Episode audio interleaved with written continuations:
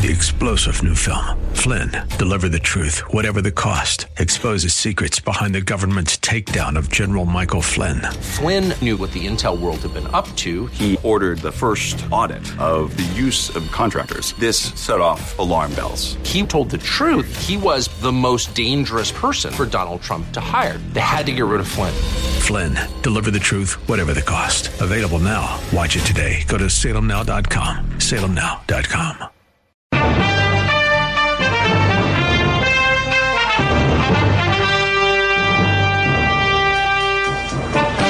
Revival, biblically, historically, and Asbury.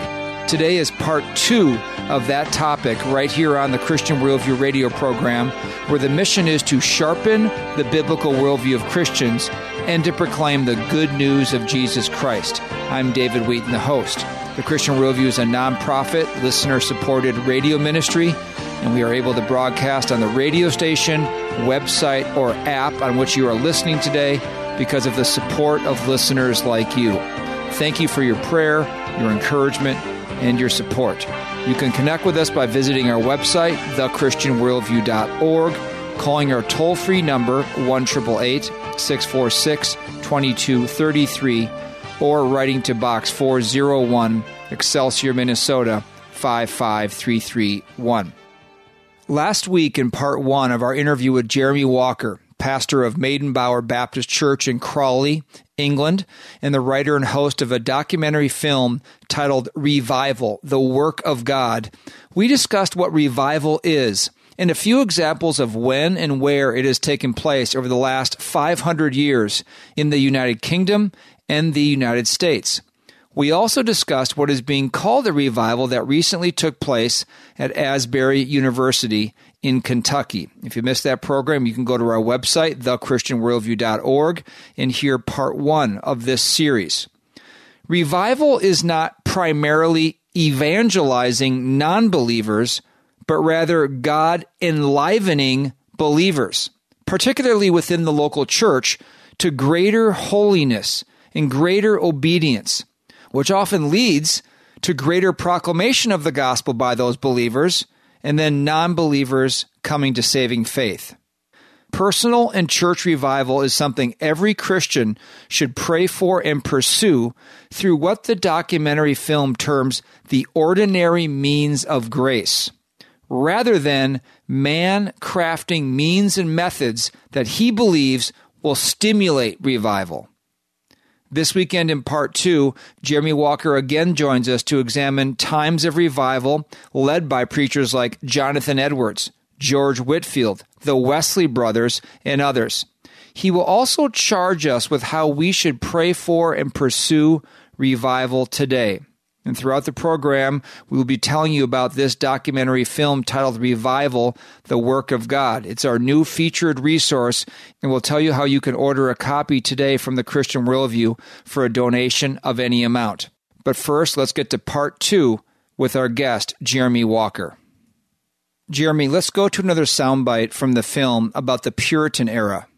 And something very interesting in the last few months on the program, we've featured a documentary on the Puritans, and Joel Beeke was our guest. You talk about revival within Puritan places in that era. What happened not only to them and their churches, but what happened to broader society?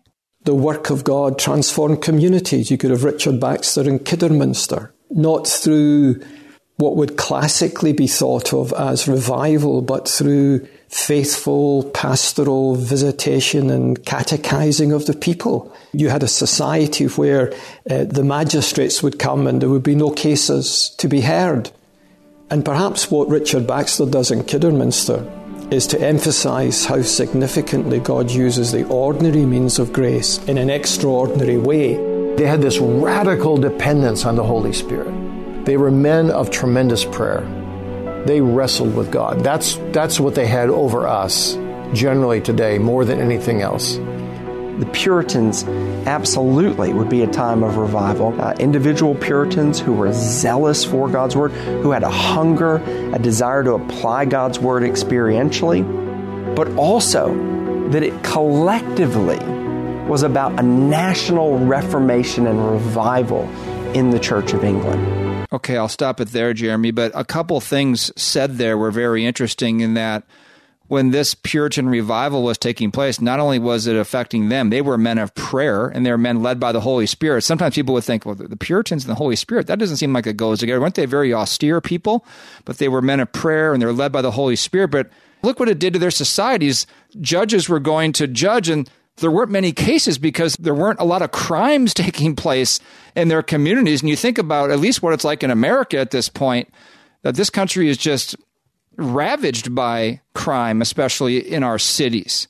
And oh, that there would be revival in our churches, and not only would it affect us, but it would affect the surrounding communities as well. So maybe you could comment on what was taking place with the Puritans as to how it affected just general society as well.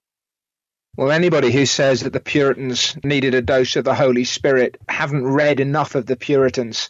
They are men who are uh, not merely either theoreticians with regard to the work of the Spirit, but they believe in Him, they depend upon Him, they love Him, they rest upon Him, they seek Him. Men like John Owen, who is almost preeminently a theologian of the Holy Spirit. He's not just sought Him, but he's uh, he's studied His person and His operations, and it's therefore out of this kind of eager anticipation for God to work by the Holy Spirit that the Puritans are preaching and ministering. Now, the clip that you played mentioned Richard Baxter and Kidderminster and how he went through the village, the town, catechizing. He was talking to people, asking questions and answers, finding out what they knew, filling in the gaps, teaching them about Christ. Before Baxter, you've got men like John Rogers in this little place called Dedham. People used to say, Let's go to Dedham that we may fetch fire because Rogers' ministry was profound and it was searching and it was lively. And as these things took place, because God's people are being stirred and because other people are being saved, it's having a profound effect, not just upon believing, but I hope self evidently upon behaving, because these are new men and women in Christ. So the drunkards aren't drinking, and the immoral are showing self control and the angry are becoming meek, and the swearers are becoming pure, and the thieves are becoming honest. And so, wherever the work of God is taking place, what you find then is this exposing of sin and this calling to God in Christ, out of which invariably issues a genuine holiness. And it's that then which is transforming these towns or villages, sometimes whole regions, where the gospel is really taking root in the hearts of men and women. Let's move over from the UK, where we're talking to you today, and let's move across the ocean. And listeners will have heard about Jonathan Edwards, uh, the great preacher in the northeast part of this country known for the famous sermon Sinners in the Hands of an Angry God, which you feature in the film where that took place, and, and so many other things as well. That's that's really minimizing who he was just to give one sermon. I've seen on social media people today will say Jonathan Edwards, specifically with that sermon, that was an abusive sermon, if you can believe it. And yet, Jonathan Edwards was a man, a preacher that you featured in the film as being a huge part of the revival that took place in America Here's a short clip about that. He then, in December of 1734, preached a sermon on Ephesians 5:16, "Redeem the time, for the days are evil." It was a message about the shortness of time, the suddenness of death, and the length of eternity. And it shook the young people to their core. They had been cavalier, been living frivolously, sleepwalking, night walking around town and they suddenly were gripped with a fear of God. When the Spirit of God was at work, people of all ages and stages of life became profoundly concerned about true religion, eternal things, and their own souls.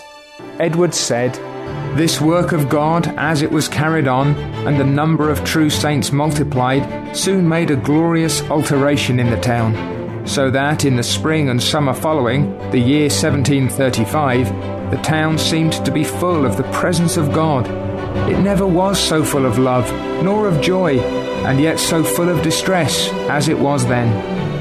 There were remarkable tokens of God's presence in almost every house.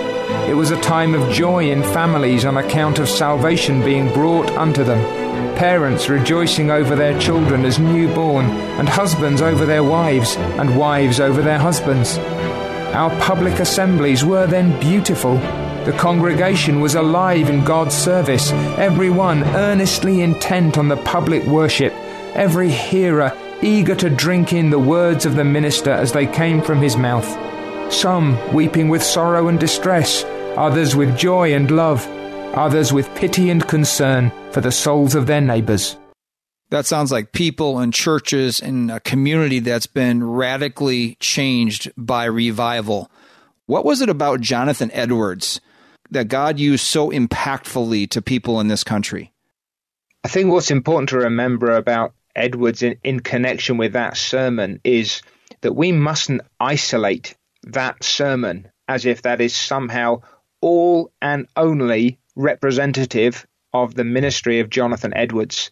That man was a pastor and a preacher, and in the town of Northampton, he had been laboring long and hard and faithfully as a minister of the gospel with an earnest desire to see sinners being saved and the church of Christ being purified.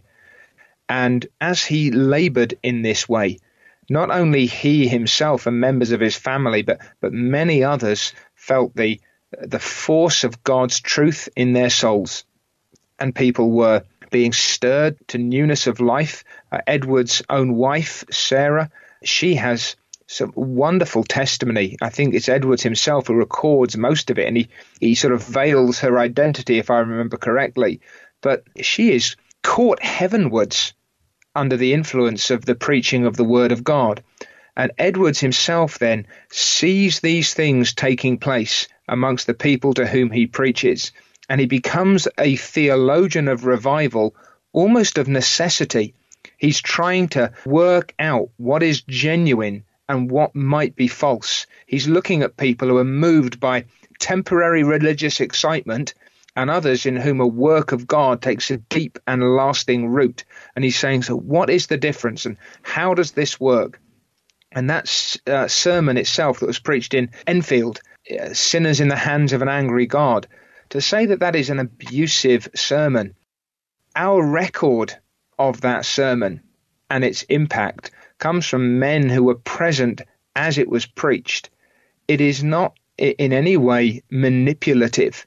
Oh, it's it's forceful, it's persuasive, it's devastatingly honest. But all he's doing is bringing the word of God to bear, and as he does so, under the influence of the Holy Spirit, previously careless or thoughtless people are being convinced, persuaded. They are understanding feelingly the truth as it is in Jesus Christ and crying out not to Edwards to stop and not to Edwards for help, but asking God for mercy.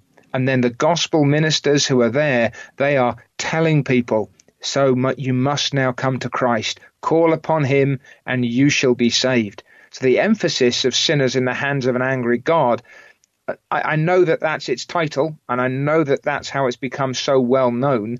But actually, Edwards is exposing us to the judgment and the holiness of the Almighty. But he also makes clear, especially in the aftermath of that and with the others who are involved, that these things are meant to scare us genuinely out of our carelessness bring us to a God who shows mercy in Christ.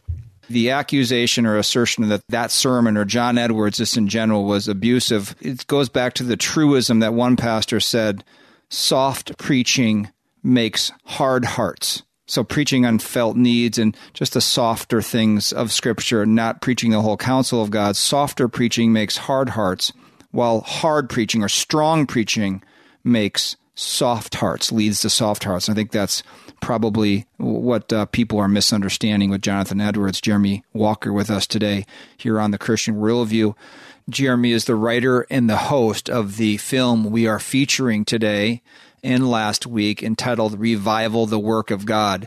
It's our new featured resource. It's a two hour film that looks at periods of revival over the past 500 years in the UK and the US, covering the Reformation, the Puritan era, Scotland, Wales, the Great Awakenings, and more.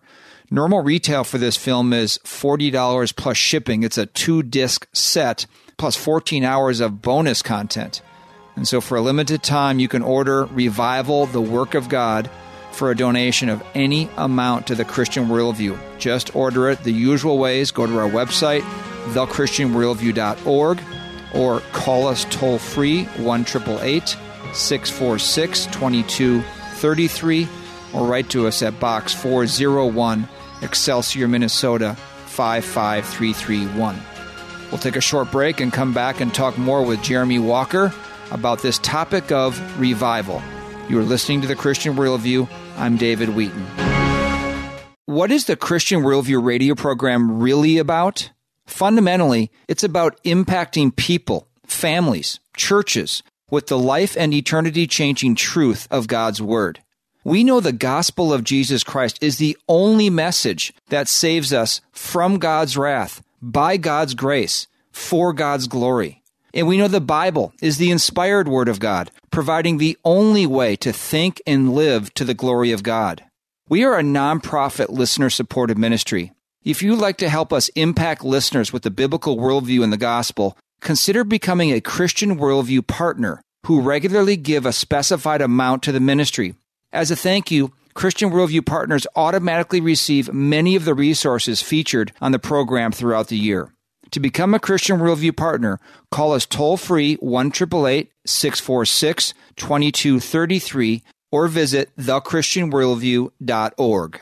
Scripture commands that children are to be brought up in the discipline and instruction of the Lord. Offering biblically sound resources for children is one of our top ministry priorities. At our store at thechristianworldview.org, you will find carefully selected children's Bibles and books, along with video and audio resources. Check out the Bible infographics for kids' books, Little Pilgrim's Progress, and the popular Adam Raccoon set.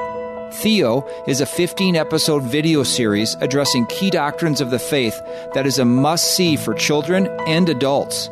Satan and the world are bent on capturing the heart and mind of your child. Instead, get sound resources that will train them up in the way they should go.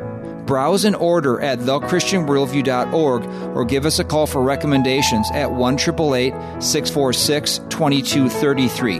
That's 1 646 2233 or thechristianworldview.org.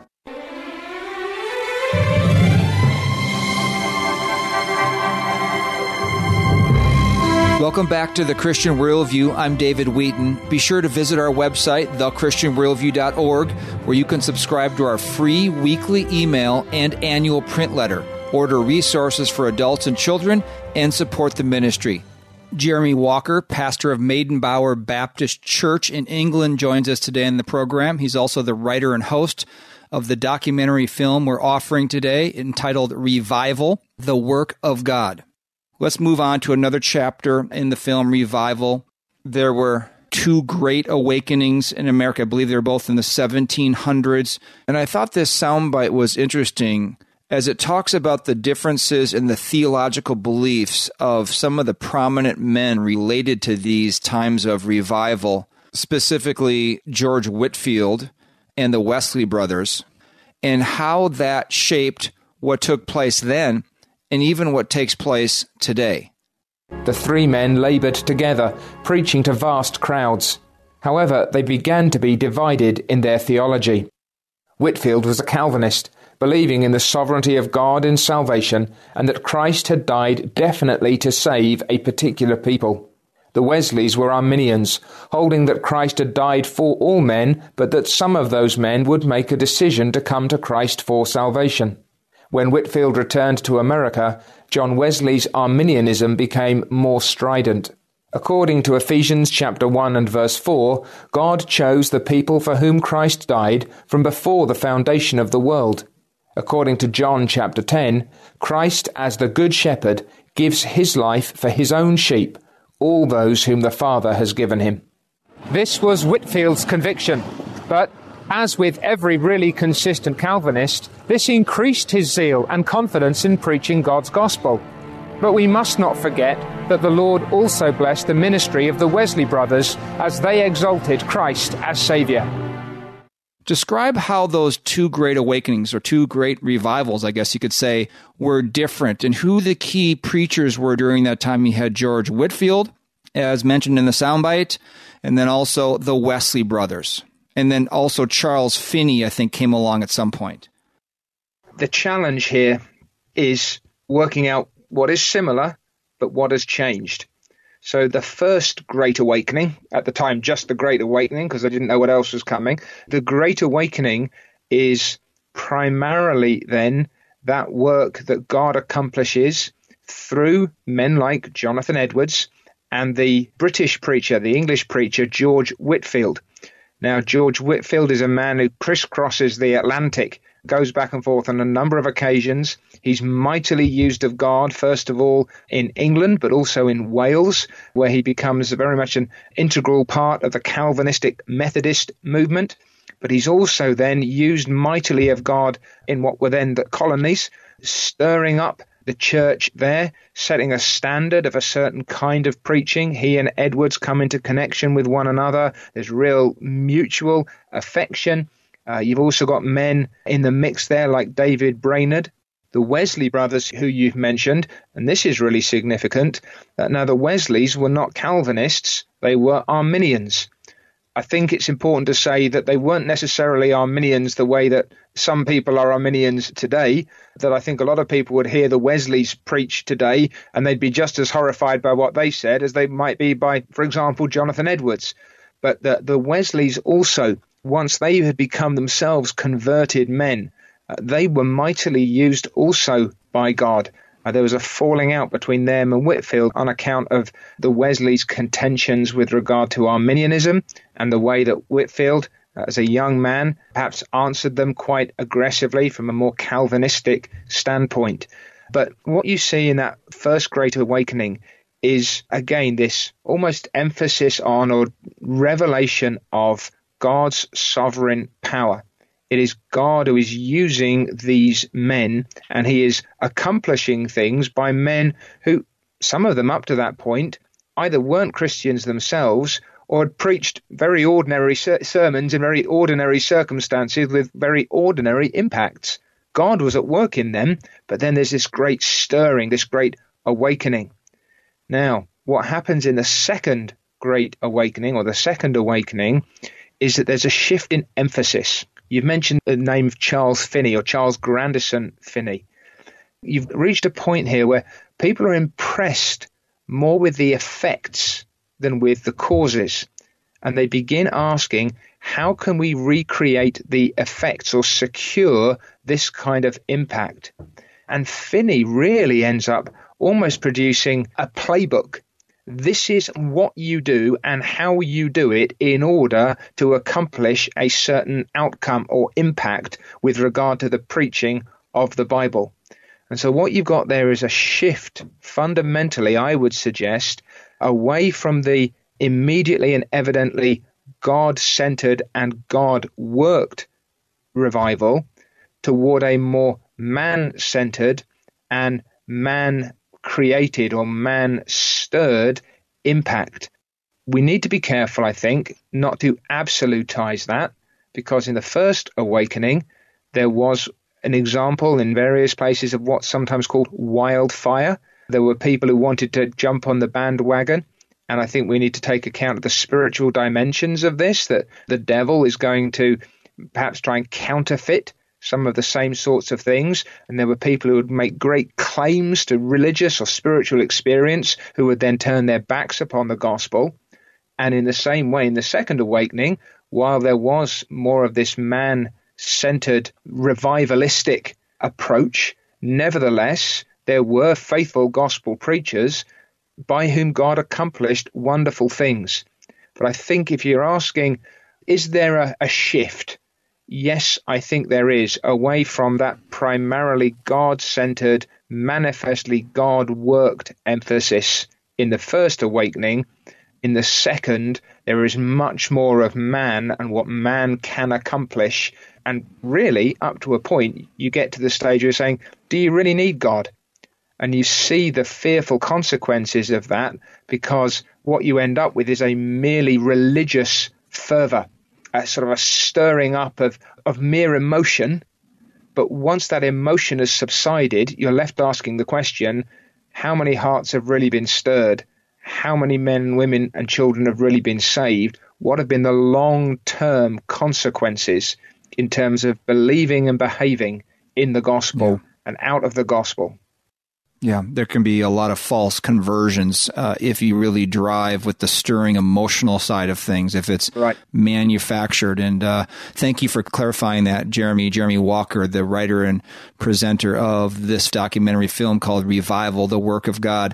Let's now go to another sound clip from the film that I think will be of very good encouragement for us in the West today, whether in America or in England, because I think there's a lot of uh, similarities in our society.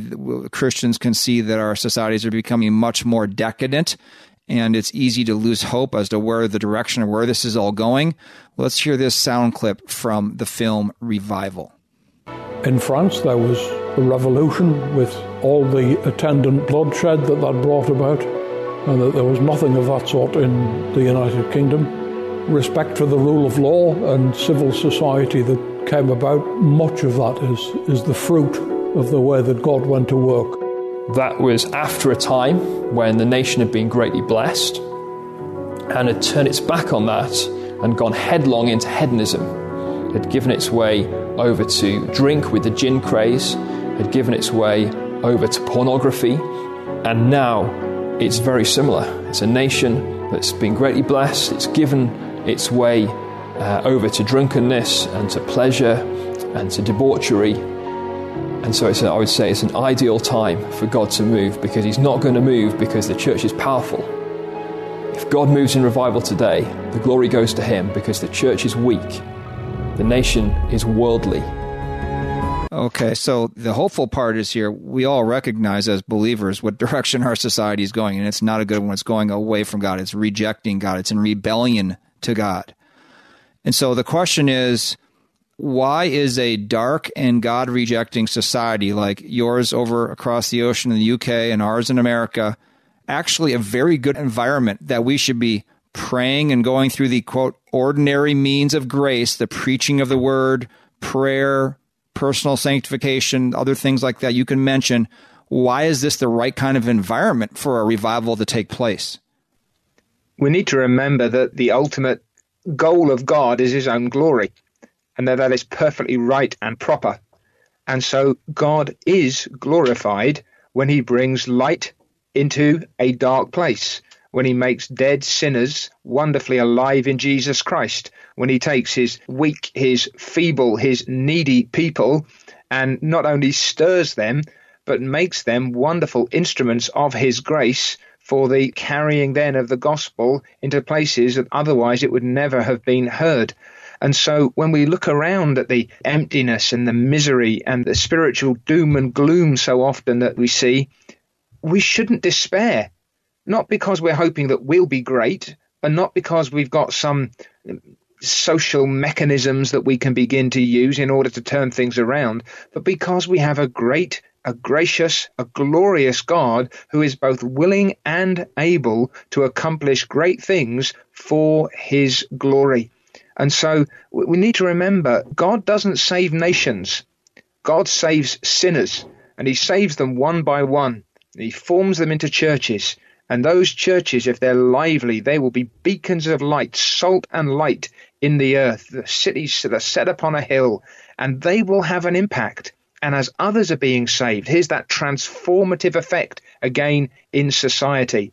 Not to make Christian nations or Christian societies, but when there are Christian men and women, lively, vigorous, eager, courageous in the world, if the Lord is pleased to increase them, it cannot but have an effect on the world around us. And so we never, never need to despair, either if we look at the state of the church or if we look at the state of the world, because while God reigns, and God never ceases to reign, And while God is all that He is, and God is always all that He is, we have confident expectation that God can and will continue to work and is well able to do so in ways and at a pace that at the moment may seem utterly beyond any expectation we may have. Thank you for that answer. That was very inspiring to hear that and to be reminded of God's sovereignty. And no matter how dark society gets, God is more than powerful to work in surrender believers uh, with a spirit of revival going on within them. Jeremy Walker with us today here on the Christian Worldview. He is the writer and presenter of this documentary film, Revival, the Work of God. It's our new featured resource. It's a two hour film. It looks at periods of revival over the past 500 years in the UK and US, covering the Reformation, Puritan era, Scotland, Wales, the Great Awakenings, and much more. It's really a great history lesson on revival. It's a two disc set plus 14 hours of bonus content. Normal retail is $40 plus shipping. For a limited time, you can order Revival, the Work of God, this documentary film, for a donation of any amount to the Christian Worldview. Just order it the usual ways. Go to our website, thechristianworldview.org, or give us a call toll free 1 888 646 2233, or write to Box 401, Excelsior, Minnesota 55331. That contact information will be repeated again in the program. So stay tuned. There's more coming up with Jeremy Walker on the topic of revival. You are listening to the Christian Worldview radio program. I'm David Wheaton. David Wheaton here. For a limited time, we are offering My Boy Ben for a donation of any amount to the Christian Worldview. The book is the true story of a yellow lab that I had back when I was competing on the professional tennis tour. It's about relationships with Ben, my parents, with a childhood friend I would eventually marry, but ultimately with God, who causes all things, even the hard things, to work together for good. You can order a signed and personalized copy for yourself or for your friend who enjoys a good story, loves dogs, sports, or the outdoors, and most of all, needs to hear about God's grace and the gospel. My Boy Ben is owned by the Christian Worldview. It's 264 pages, hardcover, and retails for $24.95. To order, go to thechristianworldview.org or call 1 888 646 2233 or write to Box 401, Excelsior, Minnesota 55331. Here's a unique resource and product for you from the Christian Worldview. We put the top 15 programs of 2022 on a great looking bamboo USB flash drive adorned with the Christian Worldview logo programs like What is the Christian's Duty to God versus Government? 12 mega clues that Jesus' return is nearer than ever. How America's new woke religion is not good news. Transhumanism and the quest to be like God. And what really happens when you're born again. Simply plug the flash drive into the USB port on your Windows or Mac device, and you will have the top programs at your fingertips. Plus, with the large 4 gigabyte capacity, you'll have plenty of extra space to load your own files. The flash drive is $25 and you can order by calling 1 646 2233, going to thechristianworldview.org or writing to Box 401 Excelsior, Minnesota 55331.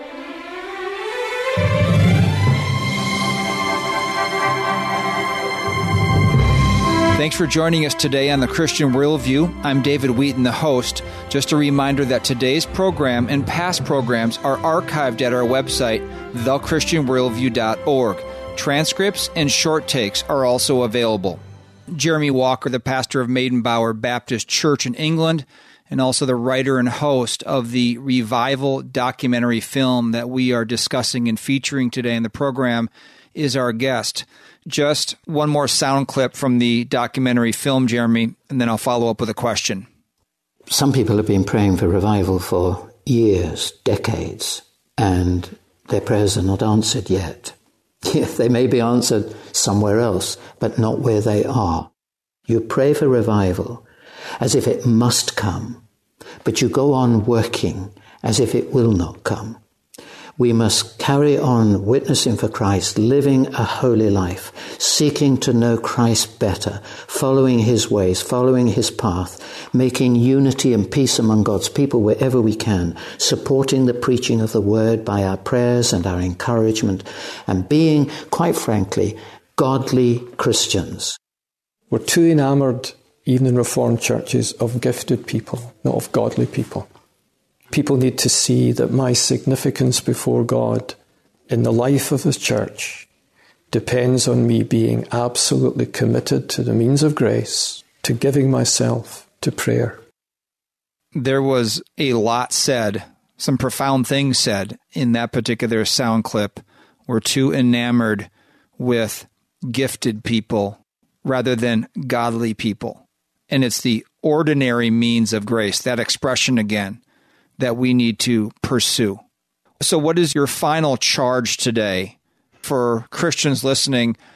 How can revival be stirred in our own lives?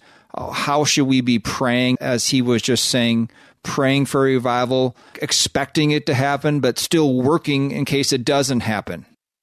I think part of the answer to that will sound very prosaic, very ordinary. Get on with doing what God has called you to be and do live to the praise of his glory. I think we need to be careful here that we don't just say, "Well, so just get on, you know, li- live as I'm living now." Well, no, you know, be a repenter, be a believer, preach the gospel, and if you're not preaching it faithfully, preach it yet more faithfully. If you know that you're being lazy, then ask God to forgive you and get on with the work of the kingdom more earnestly and more ardently. But do it not expecting that a little more effort and you'll turn the corner. But do it pleading with God that God would bless his means to his ends by his power and for his glory. See, so often I've been in so called revival prayer meetings, and what you basically hear is, Lord, there are a lot of terrible people out there. Please, will you do something about them? Actually, I think the prayer meeting of a church that is in danger of being revived is, Lord, there are a lot of terrible people in here. Please do something with us. and so I think God gives to the people he wishes to bless a spirit of prayer. They plead with God, not that they will be exalted, but that he will be exalted. They pray that God would glorify his own name. And they expect God to do that by the means that he has appointed. And so that's why I think we go back to it's the extraordinary intensification of God's ordinary work. On one level, you're saying, well, nothing has changed. On another, you'd have to say, everything has changed. And so, preacher, go and preach Christ and Him crucified, independence upon the Holy Ghost. Christian, go to church having prayed that the Lord would bless you, opening your eyes that you might behold wonderful things from His law. Plead for God's favor in your soul, in your family, in the church, in your community. Go and tell people about Jesus Christ and do so pleading that the Lord would strip away from you the fear of men. Go to the prayer meetings of your churches and go there ready to grip God's promises and to pray until you are blessed go to the preaching of God's word with the eager expectation that God, by his truth, will bring that word to bear upon your soul. Uh, do what God calls you to do, be who God calls you to be, do and be those things unashamedly, unembarrassedly, eagerly, vigorously, readily, and expectantly, pleading with God to do his ordinary work in his ordinary way and if he sees fit to grant that the sermon that before maybe stirred the heart of one or two a little bit now stirs the heart of 10 or 20 or, or 50 or 60 or whatever it may be and and there's a sense of heaven drawing near, of us seeing what we've not seen before. So work and pray, pray and work. Look to God, labor for God, and and rely upon God in His time, in His place, by His means, in His ways, and for His glory to accomplish what He has appointed. Jeremy, may the Lord just so bless you richly for all the diligent work that you did in writing and presenting this revival, the work of God documentary film. Thank you so much for coming on the Christian Worldview today. Thank you for surrendering yourself to the Lord's work as you pastor and preach at Maidenbower Baptist Church in Crawley, England. And uh, we just wish all of God's best and grace and revival to your country and ours. Thank you so much again.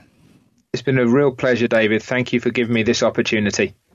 All right, really enjoyed speaking with Jeremy Walker over the last couple weeks, and I'll just tell you one more time how you can get the film that he wrote and is the host of. It's entitled Revival: The Work of God. It's our new featured resource. It's a 2-hour documentary and it looks at periods of revival over the past 500 years in the UK and the US. And uh, it's a two-disc set. It also includes 14 hours of bonus content the normal retail price is $40 plus shipping. For a limited time, you can order the DVD set of Revival for a donation of any amount to the Christian Worldview. Just go to our website, thechristianworldview.org, or call us toll free at 1 646 2233, or write to us at Box 401, Excelsior, Minnesota 55331. And that information will be repeated right at the end of the program today as well. So, just to summarize a few key points from the past two weeks, Jeremy defined revival as believers enlivening, growing in greater holiness, obedience, having increased evangelistic desire and service to those within the church and outside the church. And then it spills over uh, to non believers as well. As believers become more committed and more fervent in evangelism, unbelievers hear the gospel and they come to believe. And eventually, it can also possibly change broader society or the community as well when there are more committed Christians in their midst. And then the point was also made by Jeremy and also within the film several times that God causes revival through his quote ordinary means of grace rather than by man manipulating or creating a an environment for it. So the ordinary means of grace are just the regular practices that God has ordained for believers in the community of a local church that God then works extraordinarily through. So these ordinary means are prayer, reading and meditating on the Word of God, preaching of His Word verse by verse in Scripture, expository preaching, the sacraments of communion, remembering the Lord's death and resurrection, baptism, believers' baptism after salvation. Fellowship with other believers is a key one, an ordinary means of grace, and serving one another. So, when these ordinary means of grace are pursued, all of a sudden, God may choose to extraordinarily bless and revive believers, and then others as well come to saving faith. One thing that stuck out to me from watching the film and then the interview with Jeremy is that one's worldview, or perhaps better said, your theology or doctrinal beliefs, dictates how you define and how you pursue revival when you understand that God is sovereign, that means He's in control. He reigns over all things. He ordains everything in life. Nothing that happens uh, is outside His either causing or allowing it to happen. And that only God can sanctify the believer or justify the non believer. It's not up to man. Then you faithfully pursue these ordinary means of grace, trusting that God will give the increase. And this is what it says in 1 Corinthians 3, where Paul writes, What then is Apollos? He was a, a well known teacher at the time. What, and what is Paul? They're servants through whom you believed. He's talking to the Corinthian church, even as the Lord gave opportunity to each one. He says in verse 6, 1 Corinthians 3, I planted, Apollos watered, but here it is, but God was causing the growth. So then neither the one who plants nor the one who waters is anything but God who causes the growth. In other words, we do these ordinary means of grace, but God is the one who is the cause of growth. Philippians chapter 2, verse 12. Work out your salvation with fear and trembling, for it is God who is at work in you, both to will and to work for his good pleasure. So there is human responsibility here. Work out your own salvation with fear and trembling. Pursue revival. Verse 13, though, for it is God who is at work in you, both to will and to work for his good pleasure. So let's not think that we or the church need to do something new to create some spectacle or inspirational moment that will necessarily lead to revival. The mentality that if we just start a 24 7 prayer team, if we just have more stimulating worship services, if we just lower the lights and add the fog machines, people will be moved and revived. And as I've been thinking about these last two programs, two words have been coming to mind manufacture and manipulate. I don't know if it's true or not, but you have that root word in each of them, man. And that's what we don't want to do, to manipulate things that we think are going to turn into revival. Again, just the ordinary means of grace. Pursue those faithfully. So I just want to replay a short portion from a clip we played earlier in the program today about how Jonathan Edwards was evaluating what was taking place. He's trying to work out what is genuine and what might be false. He's looking at people who are moved by temporary religious excitement and others in whom a work of God takes a deep and lasting root. And he's saying, so what is the difference and how does this work? Previously careless or thoughtless people are being convinced, persuaded. They are understanding feelingly the truth as it is in Jesus Christ and crying out not to Edwards to stop and not to Edwards for help, but asking God for mercy. Did you notice some of the words that were being said there? Edwards was evaluating whether there was a temporary religious excitement, something that touches the emotions, versus others in whom a work of God takes a deep and lasting root. He wanted to see if people were being convinced, persuaded. That has to do with our minds. Then he used this expression, understanding feelingly the truth. So, what does he mean by this? Well, if you think about how we process things and pursue life, we have a mind where we think and we reason and we observe. So, for instance, we're walking down the street and we look on the side of the road and we see a car and we say, Well, there's a nice car. It's spacious. It looks fuel efficient. It's got four wheel drive for winter. That's something that takes place in our mind. We think, reason, observe. And then there's another level inside of us, which is our desires or our affections, our motivations, where we'd say, not only have I observed the car in my mind, now I, I want that car. Now, that could be a right or wrong desire, but it's turned from just being an observation to being an affection of ours, a motivation, maybe even a, a lust if it's a sinful desire. So, desires need to be shaped or constrained by a scripture influenced mind. Otherwise, our desires will lead to the next level, our, our will, in making a sinful decision. So, yes, I want that car. There's a desire. But the next question is, but why do I want that car? And is it a good desire? Can I afford that car? Do I need that car? Would this be a wise decision? Because that's the next level. Our will, our volitional part of us, is that part which makes decisions and choices, a myriad of choices every single day, where we say, I'm going to buy that car. Not only have I observed it, not only do I want it, now I'm going to buy that car. And again, that could be right or wrong based on how the mind and the desires have led to this decision within the will. And then finally, the next level is the emotional level. Our emotions respond to what we encounter, our circumstances. And so we might say, I love this car. I'm so glad I bought this car. There, there's an emotional aspect to it as we respond to what has taken place. Now, if you run that process backwards and start with the emotions, I love that car. If that's your first response, and you go directly to the volitional part, I'm buying that car. And then next you go to the third part after you've bought it. Of course I want that car because now I own it. It's a done deal. The mind has never been engaged. And I think this little example is what takes place so much of the time in evangelical churches and outreaches today. Here's what it says in Romans chapter 12. In the first verse, it talks about presenting your body a living and holy sacrifice.